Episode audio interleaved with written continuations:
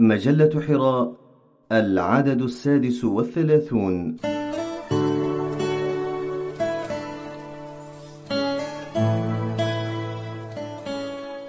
الموازين بقلم الأستاذ فتح الله جلن.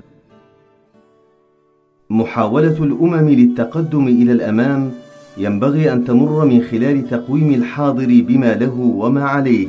مع الاستفادة من تجارب الماضي وإيلائها أهمية حقيقية وإلا نكون قد ظلمنا الأجيال الصاعدة وتسببنا في ضياعهم.